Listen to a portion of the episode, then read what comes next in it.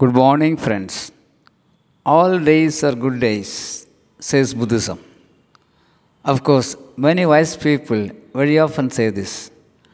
Whether good things happen or bad, each day is precious because this day will never come again. The goodness of every day is determined not by what happens or by whom we meet, but by our own mind.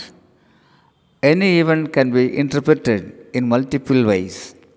What matters is what we do with what happens.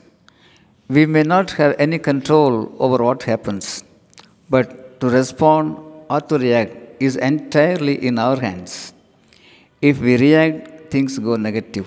If we respond, things become positive. Friends, let's be responsive, make things easy, and live happily. Thank you. Aranga Gopal.